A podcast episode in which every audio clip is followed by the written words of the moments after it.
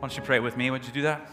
Lord, thank you that uh, you made us for something bigger than this moment. You made us for something bigger than just going to work tomorrow. You made us for something bigger than earning a paycheck. You made us for worship. And so, as we understand and explore what that means, I pray that you would speak to us. So, we ask this in your name. All God's people said, Amen.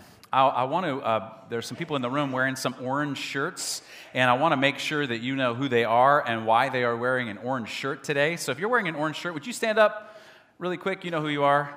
Uh, a couple of you in the room, Gracie and Dylan. I don't know if there's anybody else in the back. So, what's going on is uh, next Sunday, keep standing, guys, because they want to see you, okay? They need to look at your face. Um, next Sunday, they're running as part of our partnership with uh, World Vision, a Christian humanitarian organization that's the number one provider of clean water around the world. They do it in Jesus' name. Um, they're running the Chicago Marathon and they're raising money. So, here's what you can do after the service you can walk up to them and say, How can I support you next Sunday? A $50 donation gives clean water for life to a child in a developing country. Um, so you, you need to see them, and they need, they need multiple donations before they walk out the door because you're making a difference when you do it. They're the World Vision is um, the charity teams. This is from the Chicago Marathon. They posted this the other day. Uh, World Vision is far and away the largest charity team at the Chicago Marathon. Um, and we're, we're super proud of them. Not, not everybody can undertake a marathon, but they're doing it. So will you support them? Yes, we will. Okay, thanks, guys. Have a seat. I want to invite you to stand with me. We always read the scriptures together. Uh, we're beginning a new series today called The Purpose of the Church, and um, we're reading from the letter that Paul wrote to the Christians in Ephesus, Ephesians chapter 3. I'll read it aloud, and you can follow along on the screen. This is the words of Paul. Paul, I became a servant of this gospel by the gift of God's grace given me through the working of his power. Although I am less than the least of all God, of the Lord's people, this grace was given to me to reach the Gentiles, that's the people that were the non Jews that apparently in their day were not allowed to hear the word of the Lord, to preach to the Gentiles the boundless riches of Christ, and to make plain to everyone the administration of this mystery. In other words, to make it possible for people to take possession of it, which for ages past was kept hidden in God who created all things. Read verse 10 out loud with me. His intent was that now, through the church, the manifold wisdom of God should be made known to the rulers and authorities in the heavenly realms. That's why you're not, I'm like, why are they not reading with me? What is the deal? Verse 10, I'm by myself, thanks. According to his eternal purpose that he accomplished in Christ Jesus our Lord. In him and through faith in him, we may, we may approach God with freedom and confidence. This is the word of the Lord. You may be seated. Uh, I, I, want you to do something for me, uh, even though the scripture wasn't on the screen. Uh, um, what I want you to do is, I want you to do something old school for me today. I want you to open your Bible. Um, back in the day, I remember the day when someone would, when the pastor would get up to preach, uh, there would people would have an, they'd have this. This is a book known as the Bible, uh, and people would open it. It's crazy, I know. And then the pastor would say, "Turn to this page," and then you would hear this rustling of the pages you know, does anybody remember that? Anybody the rustle the pages?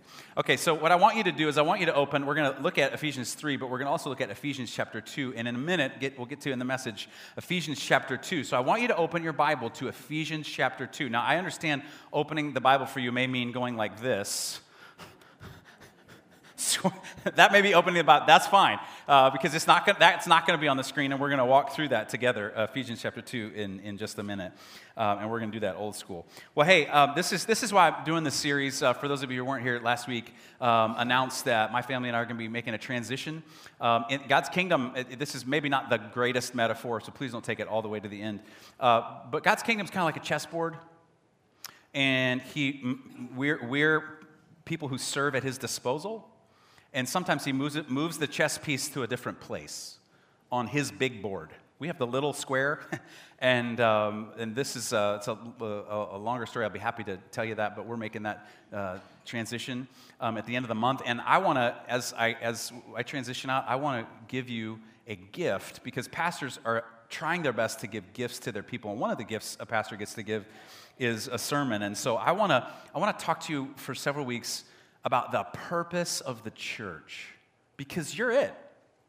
You're the church. And so I want to make sure that, that what the church is is clear um, so that you can play your role. You can play the move that God has for you. So uh, I think it'd be good to start with talking about what the church isn't. Taking notes, you can fill in some of these blanks as we go through them. I think that the way, uh, ways we talk about the church aren't very helpful sometimes. Um, uh, maybe uh, someone asked you yesterday, hey, what, what are you going to do tomorrow? And you said to them, I'm going to go to church. Yeah. Uh, maybe if you were to text a friend right now, don't do that right now. If you were to text a friend right now, and, and or they were to, you were to get a message while you're sitting here, hey, where are you right now? You might respond back with, in church right? Those, those are not really helpful ways. I understand why we say that. I, I, get it.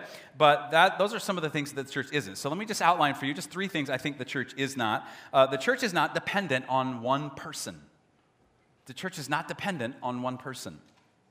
Um, uh, Mindy, who is our, our office admin, she's, uh, she's new and she's awesome. She's doing an amazing job. And I have this little, this little stump speech that I always give to anybody who supports staff to just, uh, just say, hey, this is why your role is so important. And my stump speech is that, uh, that if in a, in a small, small church, the, the pastor usually does a ton of things, um, and, but that pastor is trying to equip people to do their ministry. But in a church our size, uh, it's the staff that is the pastor to the church. And so every function matters. And so every, uh, like we have Debbie, I walked in this morning and I always go to Starbucks before. I have a little routine I do on Sunday mornings and I always go to Starbucks and I get the same thing. And I was carrying it on my computer like this as I opened the door and it went boom, like a bomb. And I think I got it all off. You can't see it, but that's so good. Um, but Debbie came and she cleaned that up because she's amazing. And Debbie makes this place spotless. Well, that's an act of love. That's pastoring the church and um, all the support staff that when, whenever they i said you know when you answer the phone that, and you love somebody and you treat them kindly and with respect and dignity that is as important if not more important than the fact that some guy stands up on a stage and delivers a message on a sunday. Because it's not dependent on one person. It's all of us together. Church is, is not dependent on one person.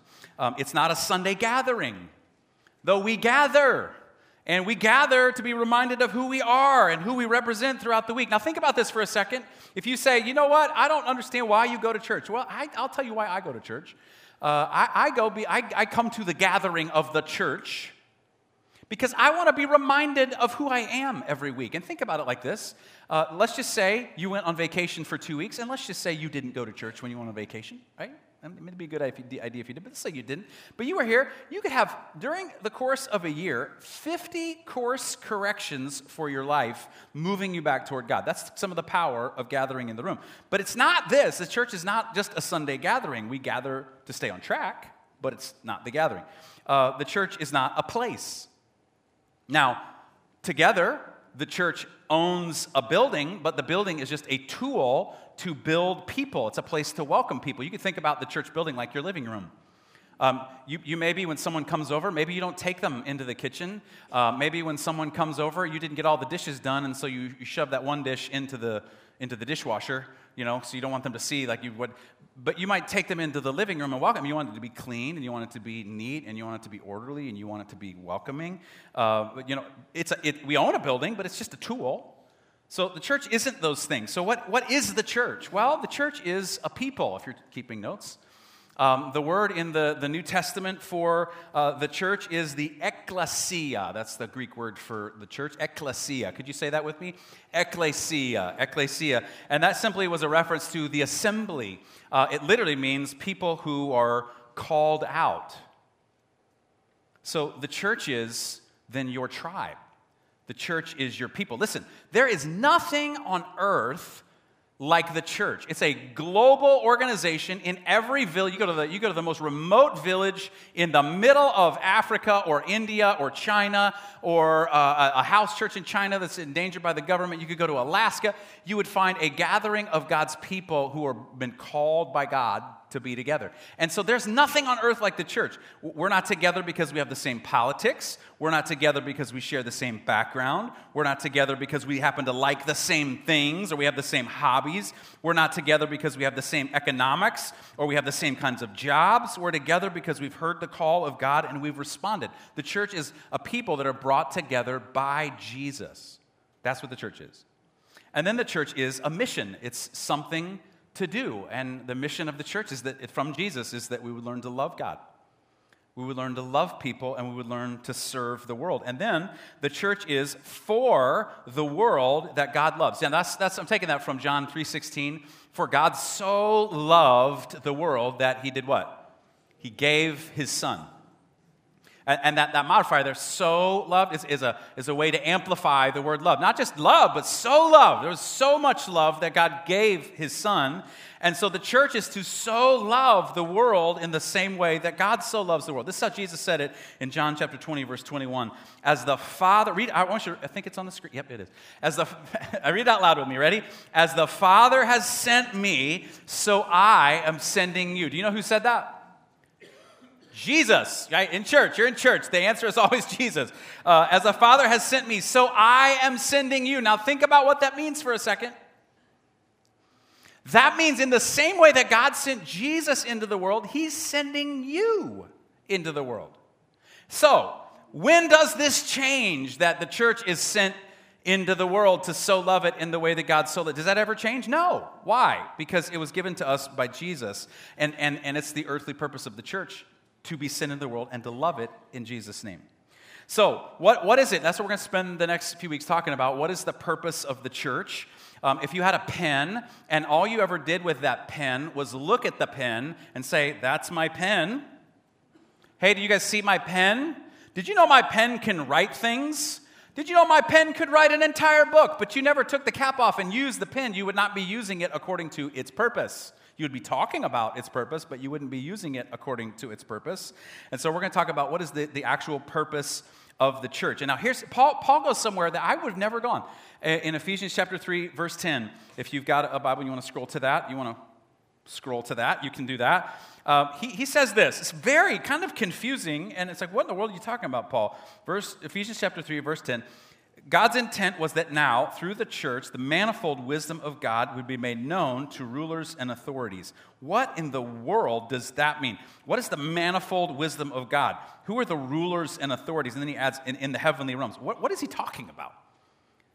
Manifold is a word that means multifaceted. You could think about like, uh, like a diamond, the multifaceted wisdom of God. And in, in the multifaceted wisdom of God, he chose broken people like you and me to display his wisdom. Now, listen, uh, that's a, a, a, serious question that comes up for me and anybody who works in, with the public in any way, shape, form, or fashion. You go, Are you serious, God? Do you know how nuts we all are? I mean, really? You chose people to display how wise you are? Do you know how unwise we can be? Are you aware? But God did. In his manifold and his multifaceted wisdom, he chose us to make known to the rulers and authorities. These are the angels and the demons. These are the governments and the cities. These are the bosses and the principals. To all the powers, the church has this testimony to say God has a different kind of wisdom and a different kind of way to live. And that's our message that we have to, and in the heavenly realms. And then he goes on further and he says, because of this, we, we, we, approach God with freedom and confidence. Now, let me, let me give that to you in, in, in other language. That means there should be no false barriers to God. The church should never put up false barriers to God. There are so many false barriers to God.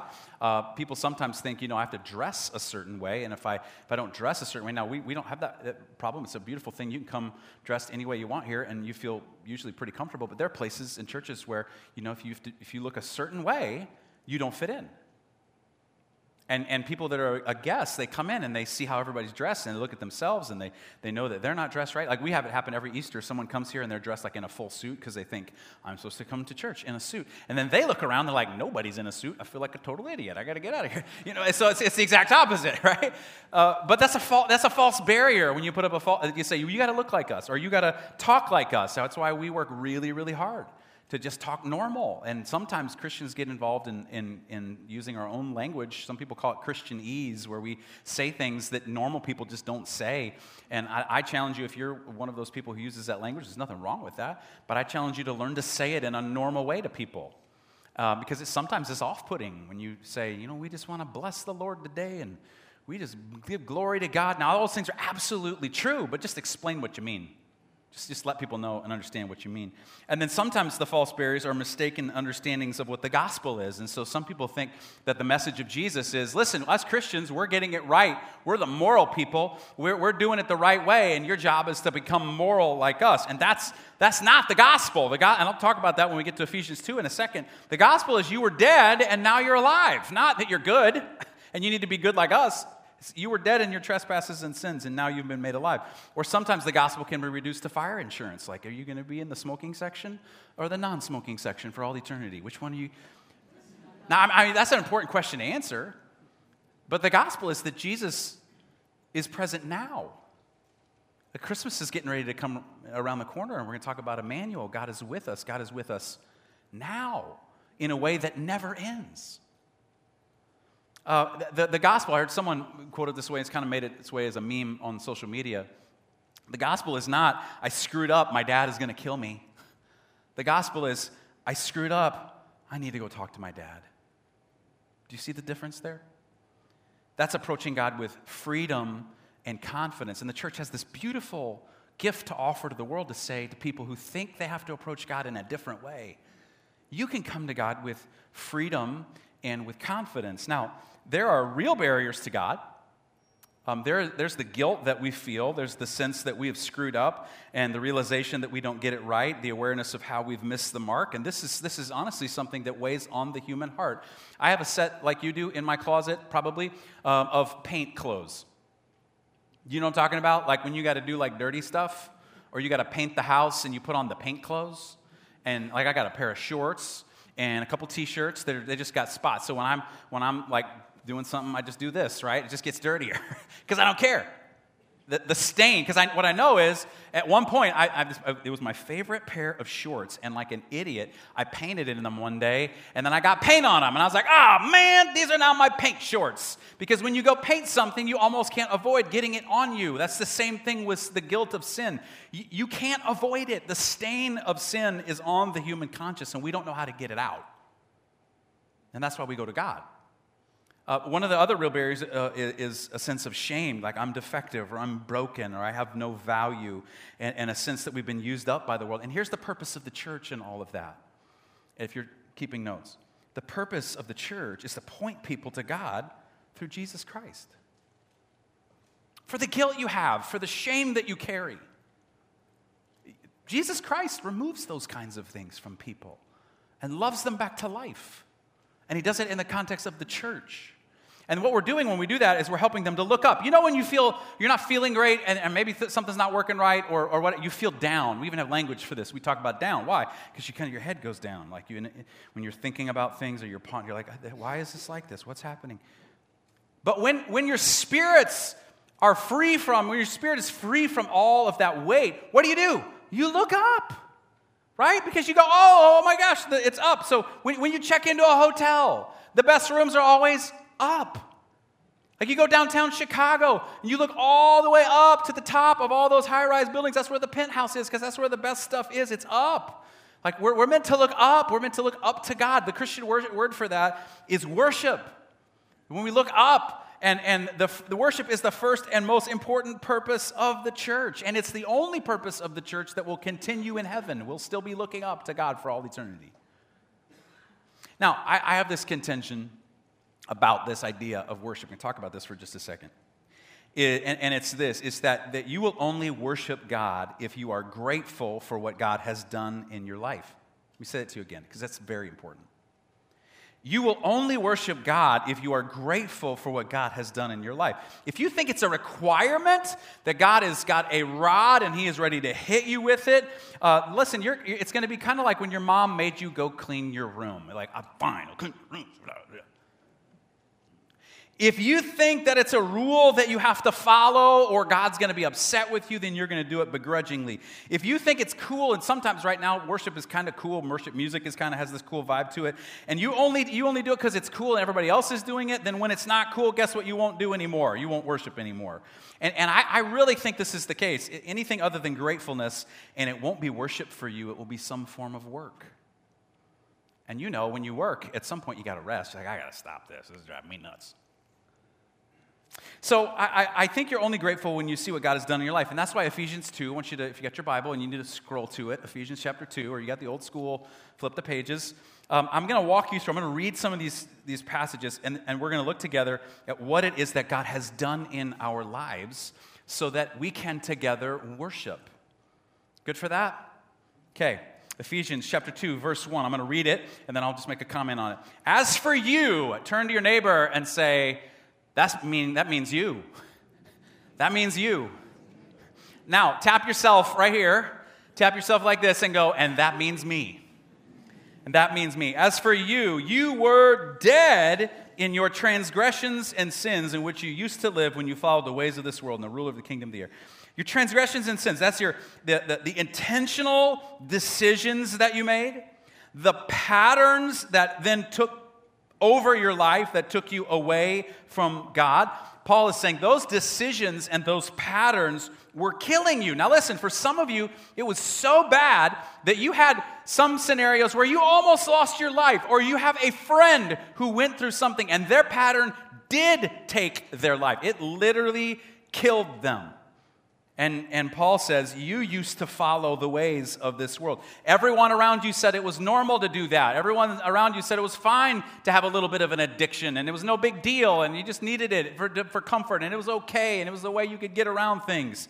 And Paul says that's really a demonic, life sucking way of living. And then he says in verse 3 All of us lived among that spirit at one time gratifying the cravings of our flesh and following its desires and thoughts. Now, listen. This is a phrase that gets used all the way through the New Testament, so you got to understand it. We've talked about it before. Your flesh is a symbol for life without God. Here's my, here's my understanding. Here's my, my, my best understanding of what the flesh is it's my needing satisfaction for how I feel as soon as possible. I feel something, I don't like feeling something, and I don't want to feel the way that I feel, and so that I, I do whatever I have to do in the moment to not feel that thing. And what happens is that need for sac- satisfaction becomes a pattern. I feel bad. I don't want to feel bad. That will make me feel good. Now, that could be a very short term thing. It could be an addiction that you get into. Like, I need it right now. I need to feel better. It could be revenge. I will wait this person out and they will get what is coming to them. Right? And, and, and he uses this language like, we craved this. All of us craved this. All of us did that. Turn to your neighbor and say, he's talking about you. and, and by the kind of people that we became, Paul says, we deserved, it's a very powerful word. He says, we deserved wrath. Many of us had, had plenty of anger and wrath in our lives. This is why when you sin all the time, your relationships break down all the time because you're both too focused on yourselves to be for the other person because you just need your satisfaction. And, and, and then there's too much wrath for any, to make anything work in your life. It's just a complete mess. Paul's painting this picture of life as a, without God as a complete mess. And then I love this, verse 4. Uh, the word is, I wish I had it on the screen for you. I, I do not. Then he says this big thing. He says, But. Now, this is a big but. So I want you to out loud thank God for big butts. Just say right now, thank you, God, for big butts. Can you say that? Thank you, God, for big butts. So this is a big butt you need. But because of his great love for us, God, who is rich in mercy, made us alive with Christ even when we were dead in transgressions. It's by grace that you have been saved. Now, listen, we, uh, not long ago, I've told you this story before, uh, but we, we got our kids a bird, and um, tragic moment in the Marshall household. Um, I was sitting in my office downstairs working on my message um, like I do, and I heard my kids screaming. You, you know the kind of scream you hear your kids where you're like, yeah, they're fine, and no one's dying, and just you kind of, you know, you know what I'm talking about? But then there's the kind of scream that you go, oh my word, what, just someone just broke an arm. What, we got to go to the emergency room. Where, where are you? And I, that all three kids are, ah! and I come around the corner, and Brinkley, our dog, had Bo, our bird, in her mouth and Bo was dead, and my kids watched it all happen. We're gonna need some counseling. Can someone help us with that? Um, we, we gave Bo a, a, a proper Christian parakeet funeral. Um, I read, if you know what the Book of Common Prayer is, I read a little funeral right out of the Book of Common Prayer. we put Bo in a box, and don't tell my kids, but I put the box in the trash. But I, that's not my best moment. Not my best moment. Don't judge. Don't judge. Here, here's the reality that you know, right? Something dead is not coming back to life on its own, right? It, it would take a miracle for Bo to come back. The dead don't, unless there's a glitch in accounting, the dead don't collect paychecks. That was us. We were dead. So that's why the gospel is not, you just need to be a little bit better, like us Christians who have it all figured out. It's no, no. We were dead in our transgressions and sin, and the mess we'd made of our lives, and God, who is rich in mercy, in his grace, made us alive. So listen, listen, listen, listen, listen. This has nothing to do with how good you are. It has everything to do with how dead you were and how good God is. That's the powerful difference of the gospel. And then verse 6 And so God raised us up with Christ and seated us with him in the heavenly realms in order, listen, verse 7 in order that in the coming ages he might show the incomparable riches of his grace. Now, listen, that, that means God's future, absolutely. That we would be kind of these trophies of God's grace, that people would see how, how God took us from when we were dead and made us alive. And you heard Aaron tell that story standing up here about I came in here and I was kind of dead. But it's also a, a comment about your future and it's a comment about your kids' future, and it's a comment about your grandkids' future. Because before Christ, the legacy you were passing on was selfishness and rage and anger and fear. That was what you were passing on. But now, but now, because of the incomparable riches of God, you can pass on a legacy of grace. Did a funeral this week, and um, there's a lady named Rose. Rose came with her son. She's 81 years old. She contracted stage, had stage four lung cancer this summer and, and died pretty quickly. Found it, and she died pretty quickly. Uh, I always go and I meet with the family, and I, I, talk with the family about the person before the funeral. And I met with, um, she, she married her husband, Ron, 43 years ago, and they be, kind of became the Brady Bunch. She had four kids, um, he had four kids, and they, they, came, they became the Brady Bunch together. And I've, I've, done that a bunch. I've done a lot. Met with a lot of families and heard a lot of stories about a lot of, and I talk to you all the time about the box test and all that. And, you know, I don't know that I've ever felt so much like I should be Moses, who God said, "Take off your shoes because you're standing on holy ground." I mean, I, I really, I literally sitting at the head of their kitchen table, and I, I almost had the impulse to reach down and untie my shoes because of the way they described the grace of this woman who'd met Jesus Christ years ago and just had a leg. I mean, her kids and her grandkids and her great grandkids stood up at her funeral and talked about the grace of God that was passed on to them as a legacy. What Paul is saying is before that, all you were passing on was a mess. And unless you get that, you'll never worship. So then he says, verse, famous verse, verse 8, first, by grace you've been saved through faith. This not from yourselves, it's the gift of God. Now, Paul's talking internally about what's going on in us, and he switches and he starts to talk about externally. And so um, he goes on, he says, Therefore, uh, remember, and he talks about when you were Gentiles and you were uncircumcised, and um, by those who call themselves the circumcision. If you don't know what that is, talk to your mom, um, which is done in the body by human hands. Remember at that time. And he talks about what it's like when you didn't have Christ, how you were separated from people. He said, You were separate from Christ. You were excluded from citizenship. You were foreigners. Of the, you had without hope. You were without God. In other words, you were alone. Your sin made you alone. You were alone in the world trying to figure out how to make your way in the world. You didn't know what to do. And then there's another big but. another big but. But, verse 11, now in Christ Jesus, you who once were far away, you got to listen to the language, far away have been brought near by the blood of Christ. Verse 14, for he himself, Jesus, is our peace, who's made the two groups one, has destroyed the barrier, the dividing wall of hostility. Listen, election season coming, do not buy into the, if you're a Christian, do not buy into the political rhetoric. Don't do it. Don't go, I'm a, I'm a donkey or I'm an elephant, because that's what you are. We do not serve the party of the donkey or the party of the elephant. We serve the party of the lamb, okay? That's who, that's who, don't, don't buy into it because Jesus didn't come to hate somebody because they see it differently than you. Don't, don't buy into it. He destroyed the barrier and created himself one new humanity, a new way of being human. Out of the two, those, thus making peace. He came and preached peace to you who were far away and peace to those who were near. And then he goes on, consequently, you are no longer foreigners and strangers. Do you know what it's like to be new to a place? And you're an outsider from the beginning. Do you know what that feels like? Now, maybe you've lived here all your life and you don't know what that's like. I know what that's like. You're going to have a new pastor come here, and they're going to, don't, don't you dare let them feel like an outsider. You just like, you're part of our family from day one. and, and, and that's, that's with our sin, that's what we were. We were, we were outsiders.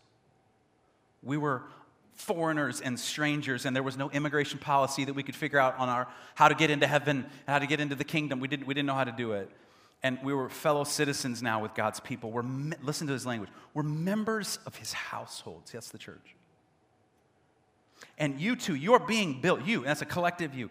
Uh, it's a you all. You all too are being built together to become a dwelling in which God lives by his Spirit.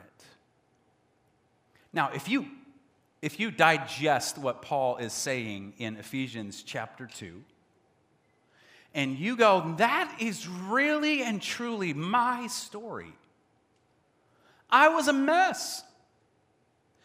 And then, I, not only that, I didn't know how to have relationships with people. I didn't know how to get close to people. And I'm not telling you it's a magic thing that instantly everything's better, but God puts you on a path to healing and puts you in a family, the church, and gives you a purpose together.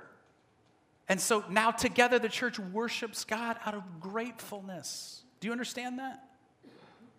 And, and when you're grateful, when you see where God has brought you from, and you can paint the picture and paint the story, it, it changes something in your heart and you start to do things differently. That's why people around here give. They, they give out of gratefulness. It's not an obligation. It's look what God, God's given me everything. I'm glad to give back.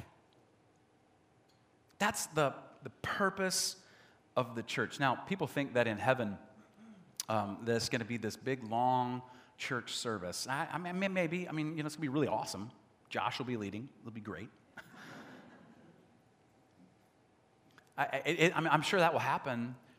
But, but do you know what it's like when you have a relationship with somebody and you're so grateful for what they did for you because they were so unbelievably gracious to you over and over and over again. And then it finally, maybe this was you growing up and you left home, and then you look back on your time at home and you realize how big a jerk you were and, and to, your, to your mom. And then later, like in your late 20s, early 30s, when you start to have kids and you realize how hard it was and how hard it was for your mom, you go back to your mom and you go, I'm really sorry. I get it now. you were so gracious to me and so kind and so and your gratefulness for what she did for you draws you to her into a closer relation that's that's heaven. You're going to see the glorious graciousness of god's character to you how over and over again was gracious to you. And, and you're going to for eternity that just that warm feeling will grow in your heart. That's the beauty that's the picture of heaven that the scriptures attempt to paint. And it's the purpose of the church to create people who worship god that's your purpose. That's your play for the region. Never give it up, ever.